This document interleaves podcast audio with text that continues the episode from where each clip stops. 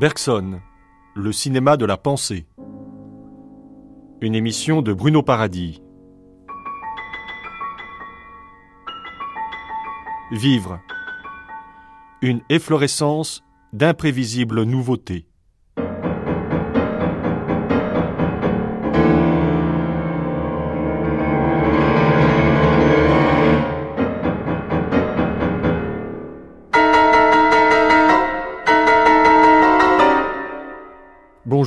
Et bienvenue aux auditeurs de France Culture pour cette quatrième et avant-dernière matinée consacrée à Henri Bergson. Dans l'évolution créatrice, publiée en 1907, Bergson avait développé l'idée d'un élan créateur pour rendre compte de la diversité des formes vivantes dans le temps et à travers le temps, mais surtout afin de comprendre la genèse de ces deux facultés, l'instinct ou encore l'intuition, et l'intelligence. À cette occasion, afin de caractériser la nature, il avait utilisé la très belle expression d'immense efflorescence d'imprévisibles nouveautés. L'image de l'efflorescence, empruntée au vocabulaire de la botanique, entendait souligner le processus par lequel du nouveau ne cesse d'être produit. C'est là une thèse essentielle de Bergson. Si donc la vie se définit par la production de nouveautés, si la durée ne cesse d'introduire du nouveau dans l'univers, comment ce nouveau participe-t-il à la vie des hommes? Comment le nouveau contribue-t-il à façonner, à édifier les sociétés humaines? Comment les hommes font-ils face à cette production de nouveautés? Le dernier grand ouvrage de Bergson, Les deux sources de la morale et de la religion, publié en 1932, reprend cette idée de nouveau, mais pour la problématiser à partir des conséquences liées au développement des techniques dont l'homme se dote et se sert. Cela le conduira à réfléchir sur la technique et la mystique, les deux grandes tendances à l'œuvre dans l'humanité. Pour assurer l'attachement à la vie, pour assurer aux sociétés une ouverture sur l'humanité, il faudra que technique et mystique aillent de concert. C'est donc, à partir des analyses de Bergson dans les deux sources de la morale et de la religion, que nous réfléchirons à cette exigence qui se résume en un verbe, vivre. Comme chaque matin, depuis que nous faisons cette grande traversée en compagnie d'Henri Bergson, nous retrouvons nos trois temps. D'abord les archives, jusque 10 heures, puis de 10 à 11, l'entretien, où nous recevrons Arnaud Boiniche et David Lapoujade. Nous poserons le problème du nouveau et de l'invention, nous nous intéresserons aux perturbations que l'intelligence introduit dans notre rapport au monde. Nous réfléchirons sur le concept que Bergson introduit dans cette œuvre, le concept d'ouvert. Nous terminerons la matinée avec Michel Serres. La discussion s'engagera par une réflexion sur la formule qui clôt les deux sources de la morale et de la religion. L'univers est une machine à faire des dieux. Mais tout de suite, les archives. Dans l'archive que nous allons écouter, Jean Guiton, par le portrait de Bergson qu'il esquisse, essaye de restituer la présence philosophique de l'auteur des deux sources de la morale et de la religion. Rappelons que Jean Guiton, qui fut un des exécuteurs testamentaires de Bergson, fut également le professeur de Louis Althusser. En 1960, Jean Guiton publia La vocation de Bergson. L'archive date de 1959. Je n'ai jamais entendu ces cours, dont plusieurs gardent l'enchantement, mais il m'est arrivé bien des fois de causer avec lui, ou plutôt d'entendre cette voix pleine d'inflexions musicales, lente, scandée, attentive à ne rien exprimer qui ne fût parfaitement juste, mais en même temps très douce, très intérieure et très heureuse, bien qu'il souffrît beaucoup dans son corps, pendant la dernière partie de sa vie. Après l'avoir entendu, le corps était pour ainsi dire plus léger, les difficultés, se dissolvait. Souvent il citait le mot d'un philosophe anglais, Berkeley, Nous soulevons la poussière et nous nous plaignons après de n'y point voir. Un entretien avec lui dissipait cette poussière venue de l'intelligence ou de l'amour-propre. Alors on était pour ainsi dire purifié, rendu à sa beauté, à sa candeur originelle. L'œil voyait, l'oreille entendait, les obstacles cessaient, les mots devenaient transparents. On se sentait possédé par ce sentiment de coïncidence avec soi-même, avec la nature des choses, et qui peut s'épanouir dans l'âme au milieu même des douleurs, un sentiment auquel Bergson n'a pas voulu donner un mot nouveau, il prenait généralement les mots du langage, quitte à les transformer. J'ai nommé tout simplement la joie. La joie, ce mot si bergsonien, quel signe de la présence pure. Cette joie qu'un de ses disciples préférait, Peggy a si admirablement traduit au début du poème d'Ève. Je vous rappelle ces vers d'Ève, si bergsoniens. Ce qui, depuis ce jour, est devenu la mort, n'était qu'un naturel et tranquille départ. Et Dieu lui-même, jeune ensemble qu'éternel, regardez ce que c'est que la fleur d'un jeune âge et Dieu lui-même, jeune ensemble qu'éternel, regardait ce que c'est qu'un espace étendu, fixe, il considérait d'un regard paternel l'évanouissement d'un monde détendu. Ces vers de Peggy sont si bergsoniens. Ce qui était aussi bien remarquable chez Bergson, c'est que tous avaient quelque chose à prendre. C'était une sorte de source à laquelle les grands, les esprits moyens, les esprits sans culture pouvaient boire. Les savants et les spécialistes s'en enrichissaient, mais ceux qui n'étaient point spécialistes ou philosophes, tout simplement ceux qui étaient ce que Bergson appelait des, des, des âmes ouvertes et non pas closes, ceux-là trouvaient dans ce que Bergson disait une résonance, un écho, un conseil de vie. Cela est si rare en philosophie, surtout depuis un siècle, que cela mérite d'être souligné. Au-delà de sa spécialité propre, Bergson réconciliait l'esprit humain avec les choses. Il parlait au fond pour tous. Ce mot de philosophe cache tant d'obscurité. Si je voulais le définir, je dirais qu'un philosophe, c'est essentiellement un homme qui cherche. Cette expression de recherche qui est si riche et qui est de nos jours presque accaparée par les sciences, comme si seuls les savants recherchaient. L'idée de Bergson était que les savants ne cherchaient qu'à la surface de l'être et parmi des symboles, tandis que lui, il cherchait dans les profondeurs.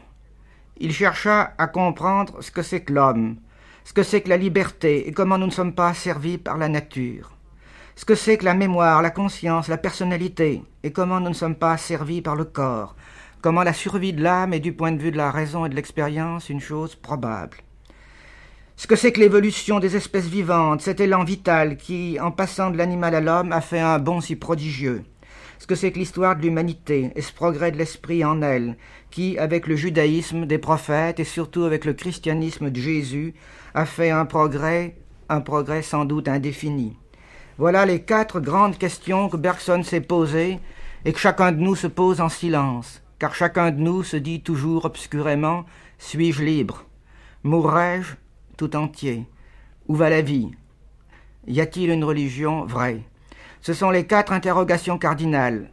À ces quatre interrogations, par les seules forces de sa pensée appuyées sur les sciences, Bergson a tenté de répondre. Et ce que je voudrais ici souligner surtout, c'est l'originalité de sa méthode pour résoudre ces problèmes fondamentaux. Bergson avait été très frappé de voir comment les savants travaillaient. Les savants ne s'attaquent pas à l'ensemble d'un mystère, à la totalité de l'inconnu, mais un savant choisit, dans l'immense étendue de l'inconnu, un point judicieusement défini, où il fait une sorte de forage aussi profond que possible, comme euh, on détecte le pétrole au Sahara.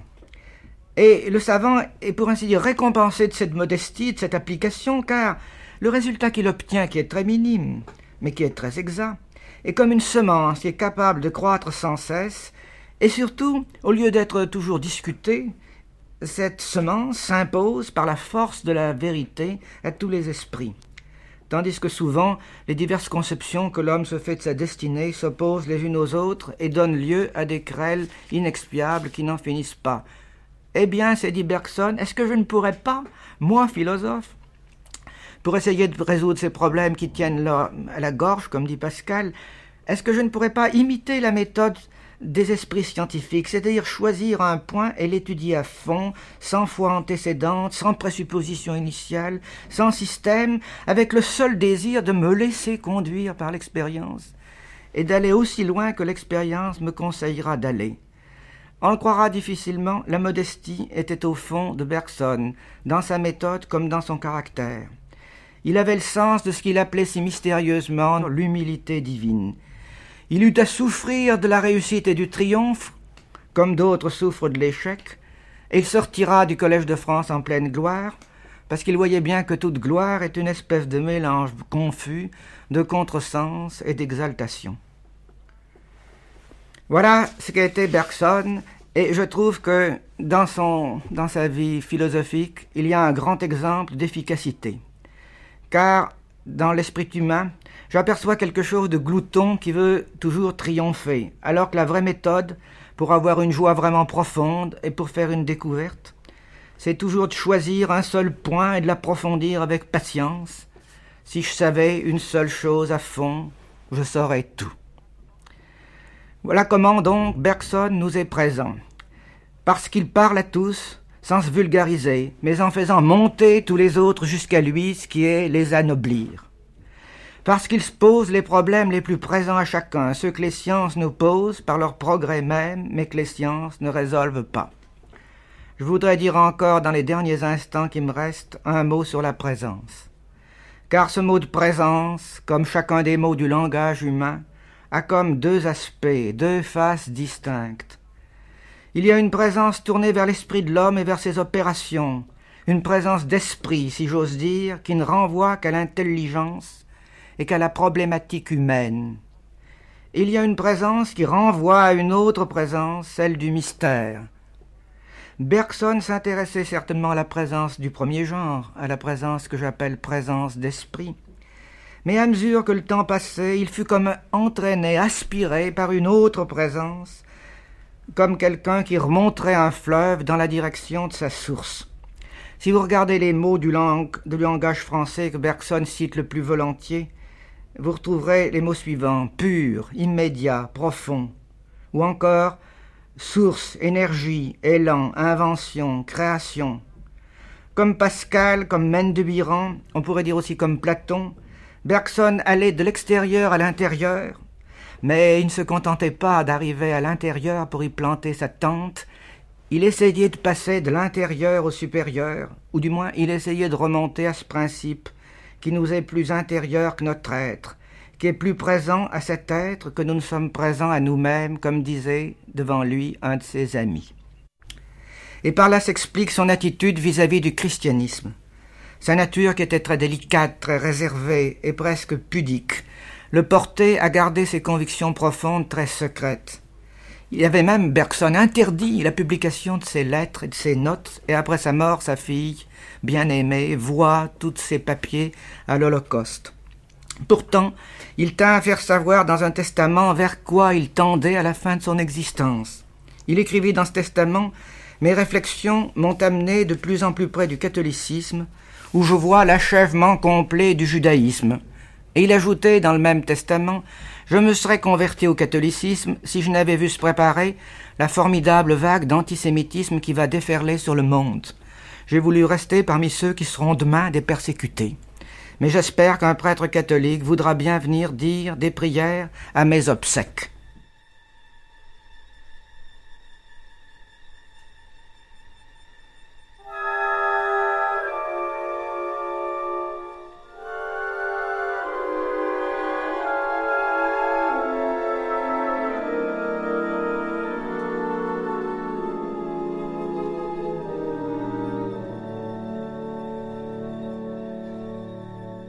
Henri Gouillet, par le lien qu'il retrace entre l'évolution créatrice et les deux sources de la morale et de la religion, insiste sur ce que la philosophie de Bergson put avoir de révolutionnaire et d'iconoclaste.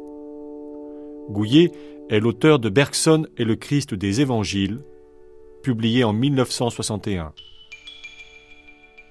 Cette seconde archive date de 1967. Les mots philosophie du christianisme correspondent très exactement à ce qui apparaît dans l'avant-dernier chapitre du dernier ouvrage de Bergson.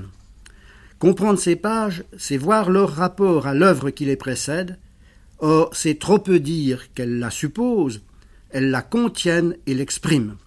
Chercher leur sens, C'est donc se demander comment elle signifie le bergsonisme tout entier. Ce comment ne peut être que bergsonien. Il ne s'agit pas de logique, ni au sens où le bergsonisme serait une chaîne de théorèmes mathématiques, ni au sens où il serait le développement d'un germe. La philosophie de l'évolution créatrice est elle-même évolution créatrice d'une philosophie. La pensée d'Henri Bergson est une invention continue. La fin contient le commencement, mais le commencement ne contient pas la fin. Il nous faut donc, dans une vision nécessairement panoramique de la doctrine se faisant, en train de se faire, marquer les moments décisifs de l'imprévisible itinéraire qui, d'après les codes documents connus, commence avec les réactions du jeune normalien des années 1880 et suivantes pour aboutir aux deux sources de la morale et de la religion publiées en 1932. L'impression que laisse cet itinéraire est celle d'une constante originalité. Au lendemain de la mort de Bergson, en tête d'une étude très complète sur son œuvre, M. Georges Davy écrivait Il est difficile aujourd'hui, quand plus de cinquante années déjà ont loué ou dénigré cette doctrine, mais en même temps ont incorporé tant de ses vues et de ses images à l'usage commun du langage et de la philosophie, il est difficile de mesurer l'originalité dont s'auréola tout de suite, en plein triomphe de l'intellectualisme et du scientisme, la thèse sur les données immédiates de la conscience. Originalité dont s'auréole chacun des livres suivants, avec cette différence toutefois qu'elle semble avoir été moins immédiatement et qu'elle reste moins vivement sentie pour le dernier. Faire ressortir la signification profondément bergsonienne des deux sources, c'est reconnaître que, jusqu'à la fin, cette nouvelle philosophie n'a cessé d'être une philosophie nouvelle, selon le titre du livre d'Édouard Leroy au début du siècle. De fait, l'histoire nous montre que seules survivent à leur époque les philosophies qui furent vraiment nouvelles, c'est-à-dire qu'ils furent non pour obéir à un parti pris d'originalité ou aux exigences de la dernière heure, mais pour proposer un regard neuf sur le monde. Or, cette survie ne serait qu'une seconde mort, si le passé ne retrouvait en elle ce qu'il avait d'inattendu et même de provoquant lorsqu'il était du présent. Bergson est aujourd'hui un classique de la philosophie. Sa pensée fournit des sujets de dissertation aux examens. Les jurys de concours taillent dans ses livres des explications de textes. Grandeur et misère des auteurs du programme. On risque d'oublier que l'intention qui les fit écrire fut polémique, une pensée inédite ne pouvant se poser qu'en s'opposant. Mes livres ont toujours été l'expression d'un mécontentement, d'une protestation. Celui qui rapporte ce propos de Bergson, le philosophe suisse Jean Laharpe, ajoute Il l'a dit sur un ton presque véhément. Pour qui sait les lire dans leur contexte historique? Les titres seuls de ces livres sont des défis. Même celui du dernier. Affirmer qu'il y a deux sources de la religion, c'était à la fois rejeter l'idée kantienne d'une religion dans les limites de la simple raison, refuser la thèse d'une origine purement sociale de la religion, renoncer à la séparation classique de la métaphysique et de la mystique, inviter enfin le christianisme à chercher son essence dans l'histoire de sa spiritualité. Ce caractère révolutionnaire de sa philosophie, Bergson le souligne fortement lorsque, pour la distinguer des sciences, il déclare Elle visera à élargir de plus en plus les cadres de l'entendement, dût-elle briser tel ou tel d'entre eux et dilater indéfiniment la pensée humaine.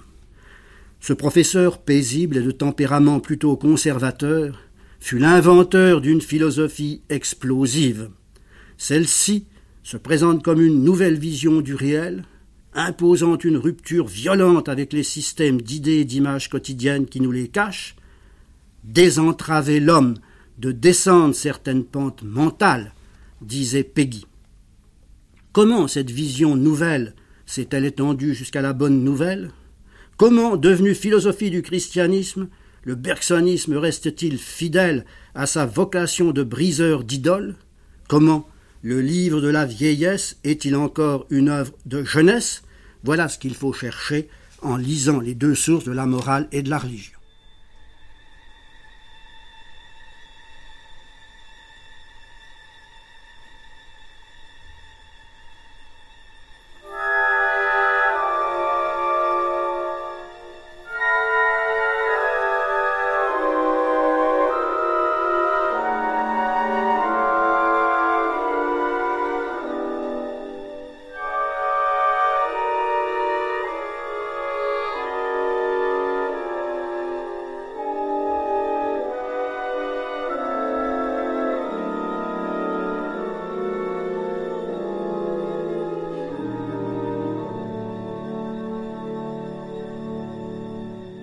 Jean Val, autre exécuteur testamentaire de Bergson, et dont nous avons déjà eu l'occasion d'entendre la voix, nous fait suivre le chemin qui va de la publication de l'essai sur les données immédiates de la conscience jusqu'à la parution des deux sources de la morale et de la religion. Jean Val souligne comment chaque ouvrage est lié à la formulation d'un problème particulier. L'archive date, elle aussi, comme celle de Jean Guiton, de 1959. Nous allons nous occuper de la philosophie d'Henri Bergson, essayer de nous mettre en présence. Pourquoi cet effort? C'est que l'immédiat a été recouvert par une croûte d'habitude, par toutes sortes de euh, concepts philosophiques, par une infinité de problèmes métaphysiques. Il faut retrouver l'innocence l'ingénuité du premier regard. Et alors, les problèmes devant lesquels se trouvaient les philosophes contemporains de Bergson disparaissent, disons, comme par enchantement. C'est cette œuvre qu'il accomplit dans les données immédiates, se débarrassant et nous débarrassant dans le premier chapitre de certaines conceptions qui voulaient nous faire comprendre les états psychologiques par leur rapport avec les excitations purement physiques. Il y a là une critique profonde de l'idée d'intensité, mais c'est vers le deuxième chapitre qu'il faut nous hâter, où il montre que, au-dessous du nombre, au-dessous de la multiplicité, nous sommes en présence de quelque chose qui est nous-mêmes et qui est la durée. Spinoza avait dit qu'il faut voir toute chose sous l'aspect de l'éternité, subspecie eternitatis.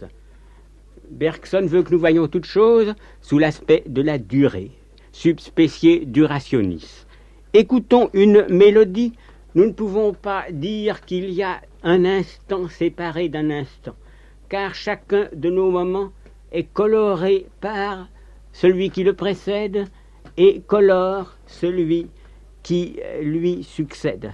Il y a là, comme dit Bergson, une multiplicité sans aucune analogie avec le nombre. C'est donc que nous retrouvons au-dessous de la durée spatiale, comme il dit spatialisée, la durée réelle. Et si nous la retrouvons, nous voyons bien, et alors nous passons au chapitre 3, que nous sommes libres, parce qu'il n'y a pas ici un état qui précède un état et qui l'explique. Quand nous allons vers le moi profond, il y a une intrication, une implication de tous nos moments les uns dans les autres. Et le moi profond, c'est ce qui nous fait agissant, ce qui nous fait libres par opposition à tous les déterminismes, à tous les associationnismes. Il y a ce que Bergson appellera plus tard une création de soi par soi. Ainsi, dans les données immédiates, il y avait un courant de conscience, pour prendre l'expression du grand ami de Bergson, l'important, très important philosophe américain euh, William James, ce courant de conscience ne se décompose pas et nous devons le vivre en lui-même. et toute la glace et la neige des concepts se font au contact de la fluidité de ce torrent, de ce qui va devenir un peu plus tard dans la pensée de Bergson, cet élan qui ne sera pas seulement l'élan qui est en nous-mêmes, mais qui est au centre de la vie dans son ensemble. Nous voyons déjà le rapport des données immédiates avec le troisième ouvrage de Bergson, L'évolution créatrice. Mais il nous faut passer par le second qui montre l'insertion de l'esprit dans le corps, qui essaye à partir de problèmes très précis sur la mémoire, sur l'amnésie, de montrer que la mémoire ne se réduit pas aux mécanismes cérébraux. Chacun des ouvrages de Bergson a un point de départ tout particulier. Il se place devant un problème très précis et fait comme s'il avait oublié, et même il oublie ce qu'il a dit auparavant. Et il retrouve cependant son intuition centrale. Le point de départ des données immédiates, c'était une étude sur l'intensité et une critique de l'intensité.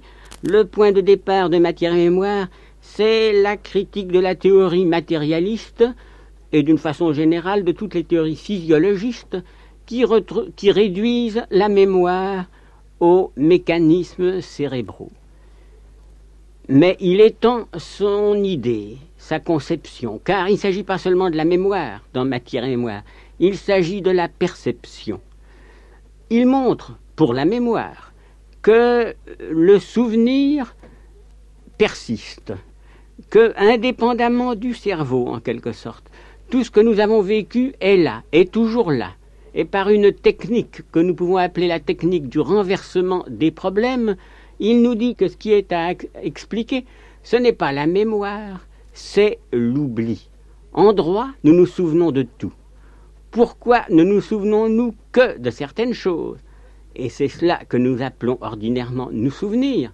C'est que l'action est là, empêchant les souvenirs inutiles, gardant seulement ceux qui sont utiles. Ainsi nous sommes d'emblée dans le passé, d'emblée avec la totalité du passé, dans le souvenir. Mais s'il en est ainsi à une limite de notre conception au sujet du souvenir, pourquoi n'en serait-il pas de même à une autre limite pour la perception? Pourquoi ne dirions-nous pas que en droit nous percevons tout l'univers? Et ce qu'il faut alors expliquer de nouveau par cette technique du renversement des problèmes, c'est non pas pourquoi nous percevons certaines choses, mais pourquoi nous ne percevons pas tout. Un point de cette table perçoit tout l'univers, mais moi je n'en perçois qu'une partie parce que moi, je dois agir. Ainsi, la limitation de mes perceptions, comme la limitation de mes souvenirs, est liée à mon action.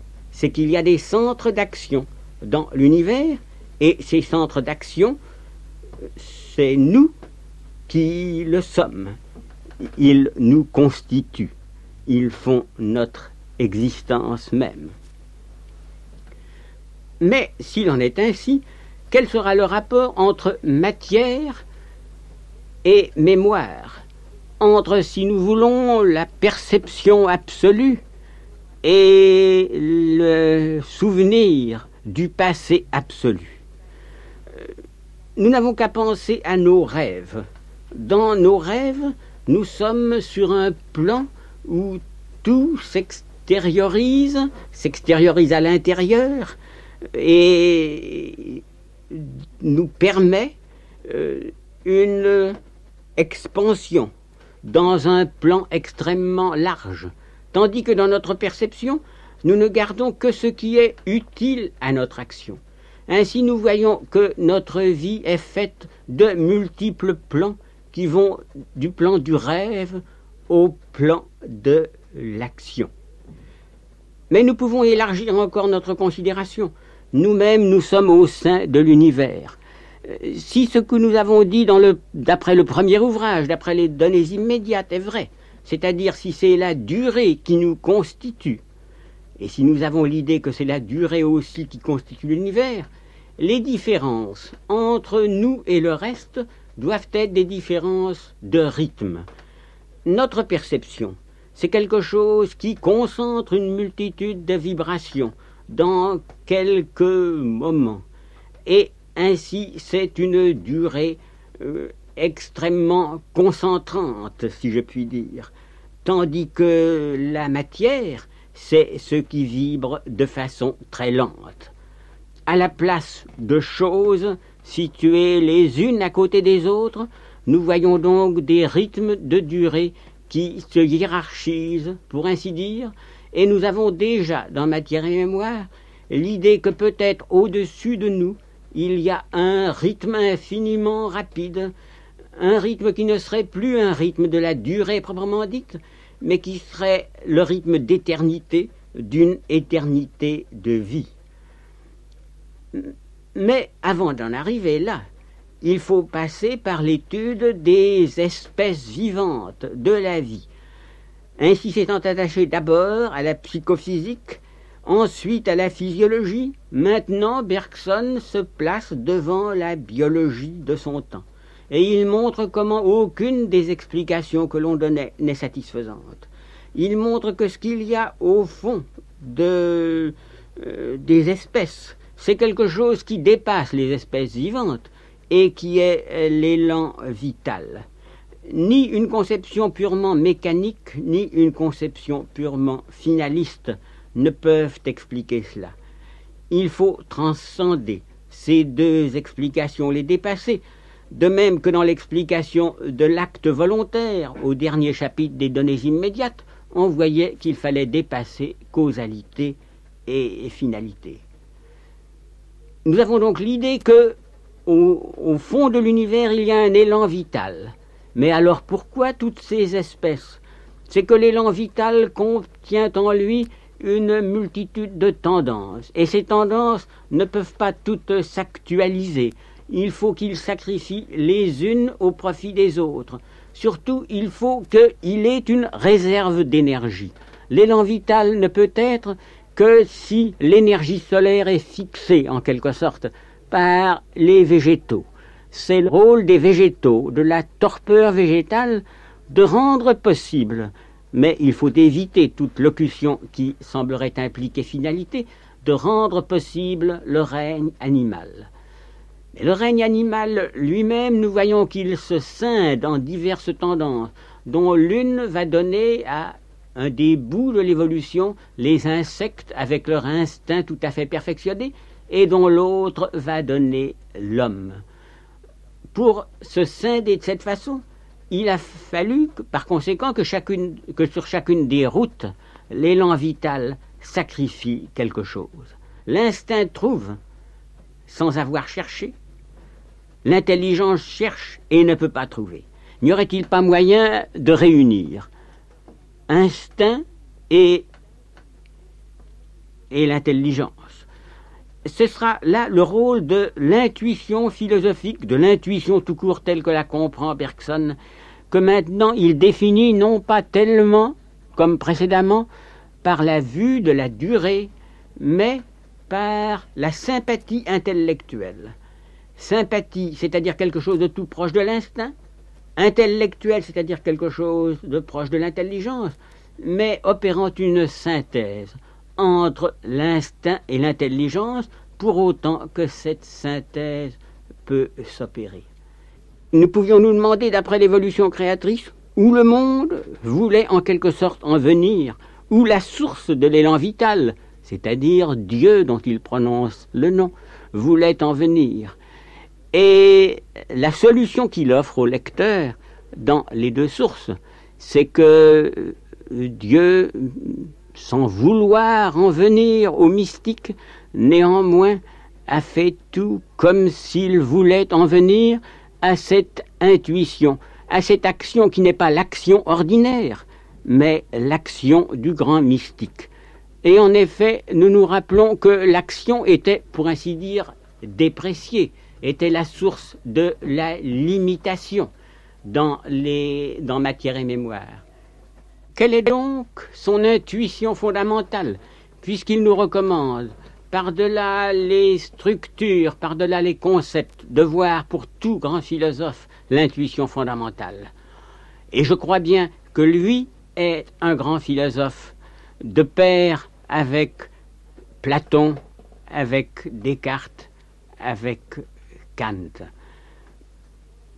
Son intuition, c'est celle d'un geste simple, indécomposable et que l'intelligence tente à décomposer. Ce geste simple, c'est la mélodie des données immédiates, c'est la tension de matière et mémoire, c'est l'élan vital, et c'est dans les deux sources ce qui est à la source de l'élan vital.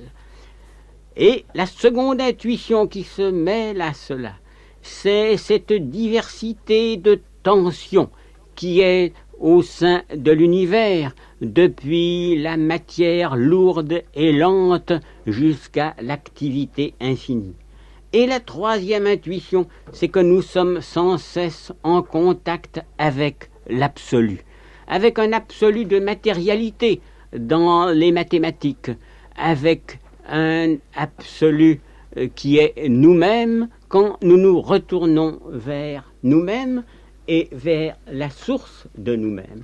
On a dit que cette philosophie euh, n'avait pas en son sein d'angoisse, euh, mais ce n'est pas exact. Il y a une angoisse bergsonienne. L'élan vital est un élan qui n'a que des réserves limitées et qui se trouve en présence d'obstacles infinis.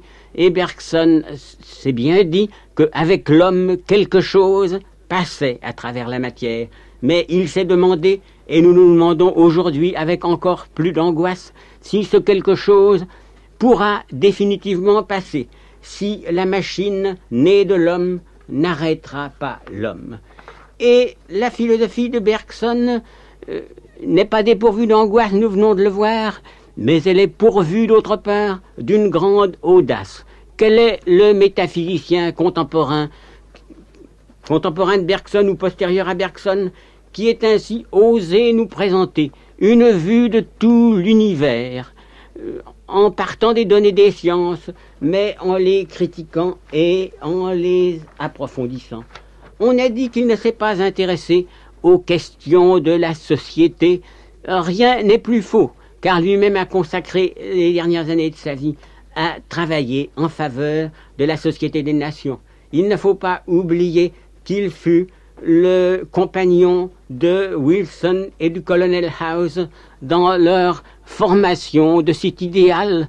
Il pense que l'idéal démocratique est la suite de l'idéal chrétien.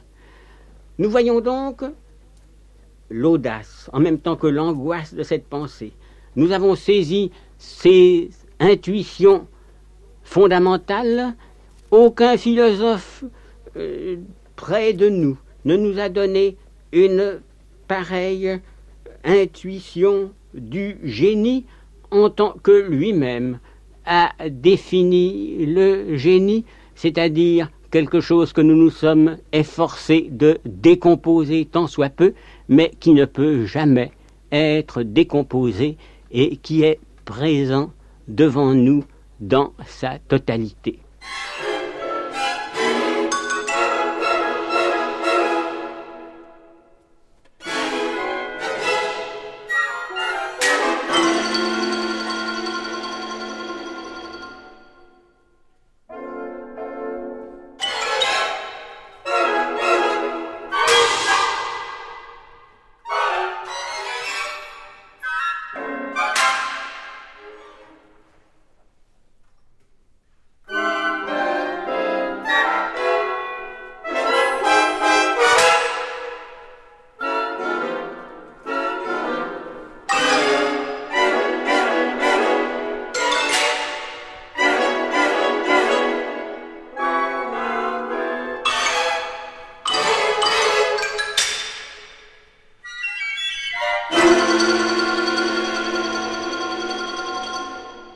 On a pu voir se dessiner, à travers les archives que nous venons d'entendre, le portrait d'un philosophe iconoclaste dont les livres furent autant d'expressions d'une protestation. Gabriel Marcel, dans cette archive de 1958 que nous allons écouter, précise comment, avec les deux sources de la morale et de la religion, Bergson oppose le clos à l'ouvert. En répondant à l'appel du héros, les hommes évitent l'enfermement dans des sociétés closes et prolongent le mouvement créateur à l'œuvre dans la nature. La publication des deux sources de la morale et de la religion d'Henri Bergson en 1932 aura constitué elle aussi un événement capital dans l'histoire des rapports de la philosophie et de la religion, et de cet événement il n'est pas sûr qu'on ait encore épuisé toute la signification. On a vécu longtemps sur l'idée que ce livre venait s'ajouter, purement et simplement, aux œuvres précédentes de l'auteur, et que celui-ci avait appliqué à la religion un traitement analogue à celui qu'il avait fait subir précédemment à la psychologie, dans l'essai sur les données immédiates de la conscience, à la biologie dans l'évolution créatrice. Mais il se peut que ce soit là une interprétation superficielle. Tout se passe comme si, ainsi qu'il arrive souvent dans le domaine spirituel, l'œuvre tardive projetait une lumière rétrospective sur les œuvres précédentes. Lue à la clarté des deux sources, toute la philosophie de Bergson peut apparaître comme axée d'une certaine manière sur le divin. Peut-être d'ailleurs, s'il en avait eu le temps, le philosophe aurait-il été amené à repenser sa doctrine à partir des vues qui s'offrent à lui à l'époque des deux sources. Je me borne à rappeler ici que l'apport principal de Bergson à la philosophie de la religion a indubitablement consisté à instaurer une distinction entièrement neuve entre une religion statique et une religion dynamique, chacune correspondant à un type déterminé d'obligation morale. Le premier type représente la pression qu'exercent les éléments de la société les uns sur les autres pour sauvegarder la forme même de cette société. C'est, dira Bergson, un lien du même genre que celui qui unit les unes aux autres les fourmis d'une fourmilière ou les cellules d'un organisme. Ce type de réaction est à l'origine de représentations religieuses qui se présentent avant tout comme réaction défensive de la nature. La religion statique, correspondant à une morale close, est celle dans laquelle la plupart des sociologues ont concentré leur attention. Mais l'obligation peut prendre une autre forme, celle d'une aspiration, et non plus d'une pression. Entre l'une et l'autre, dira Bergson, il y a la différence du repos au mouvement. La religion dynamique sera celle qui prolonge la morale ouverte, celle de l'aspiration. Et ici, c'est au témoignage des mystiques et des saints, et très particulièrement des mystiques et des saints chrétiens, qu'il conviendra de faire appel.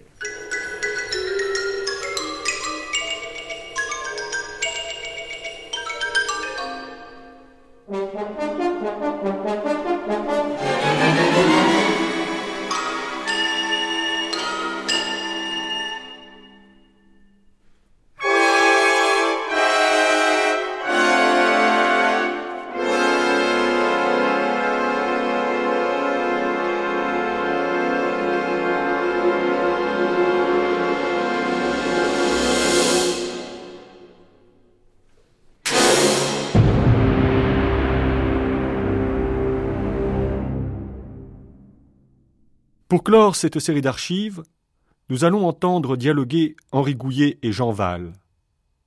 Une parole philosophique circule et entre en sympathie avec la voix d'Henri Bergson. Henri Gouillet commence par répondre à une question de Pierre Cipriot qui porte sur le passage entre le Dieu créateur et le Dieu d'amour. L'archive date de 1962.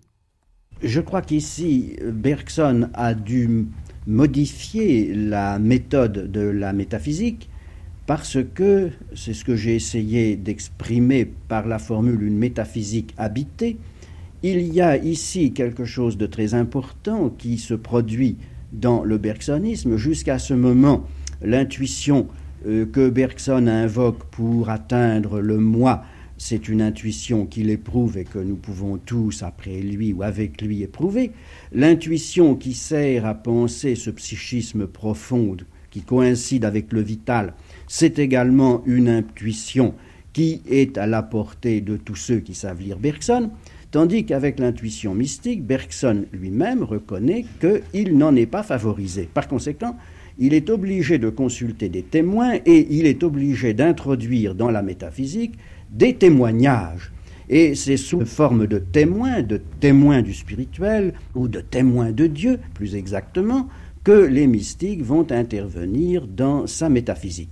Alors ceci implique dans la métaphysique habitée de Bergson ce qu'exige toujours l'intervention d'un témoin, ne serait-ce que dans un procès, c'est un critère de la validité du témoignage, de l'authenticité du témoignage, et il y a là, je crois, quelque chose d'assez nouveau dans l'histoire de la métaphysique. Voilà, je crois, comment les mystiques interviennent dans le bergsonisme dans sa dernière étape. Et d'après Bergson, les mystiques ne peuvent pas être isolés de Jésus. Et ils pensent qu'ils ne font, pour user d'une expression kierkegaardienne, peut-être peu à sa place ici, ils pensent qu'ils ne font que répéter l'expérience de Jésus. Et je me rappelle que j'avais interrogé Bergson à un moment euh, sur une majuscule, tout en m'excusant de cette interrogation qui portait en apparence sur un, point d'imprimerie, si je peux dire. Je lui avais demandé pourquoi dans une lettre au sujet de Peggy, il avait mis celui qui a pris sur lui toutes les douleurs de l'humanité. On avait mis celui avec un grand C. Et il m'avait répondu quelque chose que je ne me rappelle plus que lointainement et indirectement, mais il m'avait répondu, ne pensez-vous pas qu'à ce moment, il est venu dans l'humanité quelque chose qui venait d'au-delà de l'humanité et qu'on ne peut pas parler de la personne dont j'ai parlé à ce moment-là? Comme d'une autre personne. Ainsi, il était déjà conduit à ce qu'il a dit dans les deux sources. Ce qui est important dans toutes les dernières pages de l'analyse de Henri Gouillet, c'est qu'il nous montre bien que ce Dieu de Bergson n'est pas un Dieu cherché en gémissant, ce n'est pas un Dieu de Golgotha, ce n'est pas un Dieu de sainte agonie, c'est un Dieu de transfiguration. Pourquoi cela? Il me semble qu'on trouve la réponse dans une notation que Henri Gouillet reprend à Bergson. Pourquoi Dieu aurait-il besoin de nous, sinon pour nous aimer? Telle sera bien la conclusion du philosophe qui s'attache à l'expérience mystique, la création lui apparaîtra comme une entreprise de Dieu pour créer des créateurs, pour s'adjoindre des êtres dignes de son amour. Bergson applique cette idée-là à Saint Paul et je crois que nous trouvons là une des notions fondamentales en ce sens que pour Bergson, Dieu transcende le monde temporel, mais en même temps, il représente le sens même de l'évolution générale de l'humanité si elle va vers son perfectionnement. Oui, il m'a semblé que nous étions dans cette philosophie bergsonienne du christianisme, parce que c'est une philosophie qui est bergsonienne, il m'a semblé que nous étions, comment dire, non pas en dehors, mais en marge du christianisme essentiellement commandé par l'idée de péché, l'idée de rédemption. Que nous étions dans cet autre aspect du christianisme commandé par l'idée de création, de création euh, d'êtres faits eux-mêmes à l'image de Dieu, et ayant comme destinée une espèce de divinisation. Et il m'a semblé que Bergson, en tant que philosophe, a rencontré cette seconde orientation du christianisme et n'a guère rencontré l'autre. Et c'est pourquoi euh, j'ai écrit le passage que vous venez de rappeler. Maintenant, cette idée est-elle une idée propre aux mystiques, en ce sens que les mystiques ont un organe religieux spécialisé dont l'humanité est dépourvue, ou est-ce un sentiment qui peut être partagé par le collectif? Je pense que c'est un sentiment qui peut être partagé par le collectif dans la mesure où justement l'expérience mystique est tout de même euh, l'expérience d'une union à Dieu telle que le moi en quelque sorte disparaît. Et si le moi disparaît, il est bien évident, ou si le moi s'anéantit, pour reprendre une formule plus précise, il est bien évident que tout ce qui tourne autour du péché tourne autour du moi pécheur, et que le mystique qui vise à l'union à Dieu est plus, j'allais dire obsédé, et plus hanté par le thème de la divinisation que par le thème d'une chute et même d'un salut dans lequel son moi jouerait quand même le rôle central. C'est-à-dire comme il n'y a pas finalement de transcendance, mais une immanence continue dans la pensée de Bergson, tout au moins au niveau humain, euh, ce qui est important, c'est de bien séparer le mouvement de l'humanité vers Dieu et le mouvement de Dieu vers le monde. Dieu n'est pas le monde, donc il ne peut pas être contaminé par ce qui se passe réellement dans le monde. Dieu est en quelque sorte l'évaluation du monde, un peu pour Bergson. Je ne sais pas si Dieu est l'évaluation du monde. Ce qui me frappe en tout cas, c'est que pour Bergson, l'amour de l'humanité ne peut s'expliquer que par l'amour de Dieu. C'est qu'il est plus simple d'aller de l'idée de famille à l'idée de patrie que d'aller de l'idée de patrie à l'idée d'humanité, et que cela ne peut se faire que par le détour de Dieu. Et, ainsi, euh, je me pose des questions sur le mot d'immanence et de transcendance, parce que la transcendance est là même pour que l'immanence puisse euh, prendre conscience d'elle-même dans sa totalité. Euh, l'humanité ne peut se sentir comme totalité que si elle passe par Dieu.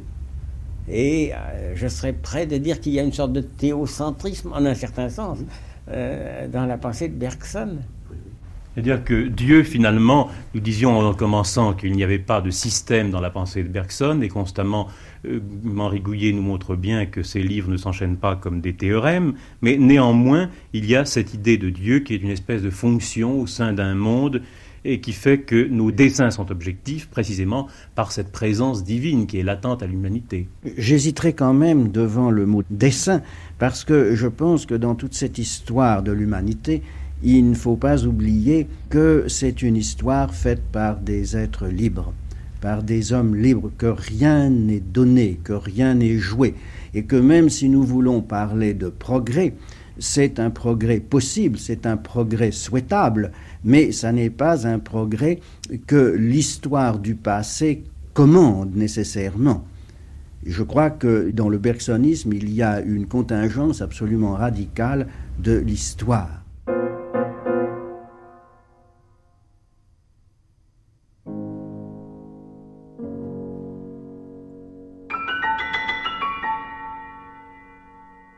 Bergson, Le cinéma de la pensée. Une émission de Bruno Paradis. Nous nous retrouvons dans quelques instants pour la suite de notre émission qui a pour question centrale vivre ou comment continuer à produire de l'imprévisible nouveauté.